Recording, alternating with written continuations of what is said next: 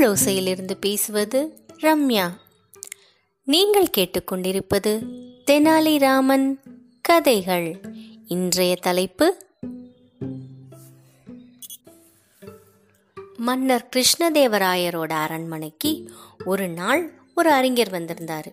அவர் மன்னா இங்கே எத்தனையோ படித்தவங்களும் மேதாவிகளும் இருக்கிறாங்க. உங்கள் அரசவையிலன்னு நான் கேள்விப்பட்டேன்.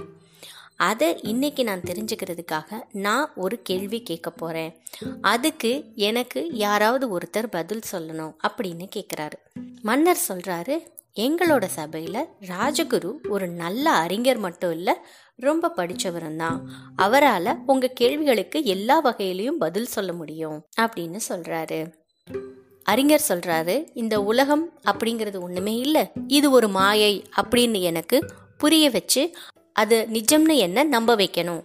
அப்படின்னு கேட்குறாரு இதுக்கு ராஜகுரு சொல்கிறாரு இது சாஸ்திரத்திலேயே எழுதியிருக்கு. சாஸ்திரங்கள் எல்லாமே சரிதான். அதனால இது பொய் கிடையாது. அப்படிங்கிறாரு. சாஸ்திரத்தில் இருக்கிறதெல்லாம் எப்படி சரின்னு ஏற்றுக்க முடியும்? அதை நான் நம்புகிற மாதிரி நீங்கள் என்கிட்ட ஏதாவது அதுக்கு பதில் சொல்லணும். அதை நான் நம்பணும். அப்போ தான் இந்த உலகமே ஒரு மாயைன்னு நான் ஒத்துக்க முடியும் அப்படின்னு சொல்கிறாரு ராஜகுரு சொல்கிறாரு ஒரு குழந்தை பிறக்கும்போது ஒன்றுமே இல்லாமல் தான் பிறக்கிறான். அவன் கையில் ஒன்றும் இருக்கிறதில்ல. இந்த உலகத்தை விட்டு போகும்போது அவன் கையில் எதுவும் இருக்க போகிறதும் இல்லை. அவன் இறந்ததுக்கு அப்புறமா இந்த உலகத்திலிருந்து அவனால் எதையுமே எடுத்துட்டு போகவும் முடியாது. அவன் வச்சிருக்கிற நகை பணம் இது எல்லாமே ஒரு பொய் தான் இது எல்லாமே கொஞ்ச நாளைக்கு தான் நிலச்சி நிற்கும் இது எல்லாமே ஒரு மாயை அப்படின்னு சொல்கிறாரு ஆனால் அறிஞர் அதுக்கு ஒத்துக்கலை.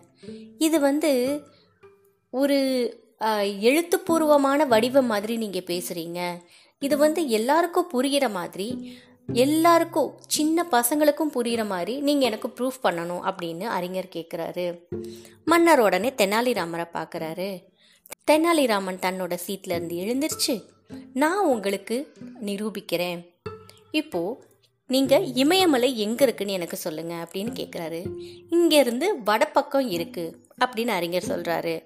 சரி இப்போ நீங்க திபெத்தில் இருக்கீங்க. அங்க இமயமலை எந்த பக்கம் வரும்?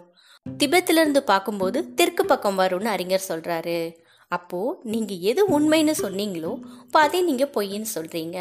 இது மாதிரி தான் அதாவது இங்கேருந்து பார்க்கும்போது இமயமலை வந்து வடக்கு பக்கம்தான். ஆனால் திபெத்துலேருந்து பார்க்கும்போது அது வந்து தெற்கு பக்கமாக இருக்குது எது இன்னைக்கு பகல்னு நீங்கள் நினைக்கிறீங்களோ அதே நீங்கள் வெளிநாட்டுக்கு போனீங்கன்னா அது ராத்திரியாக இருக்கும்.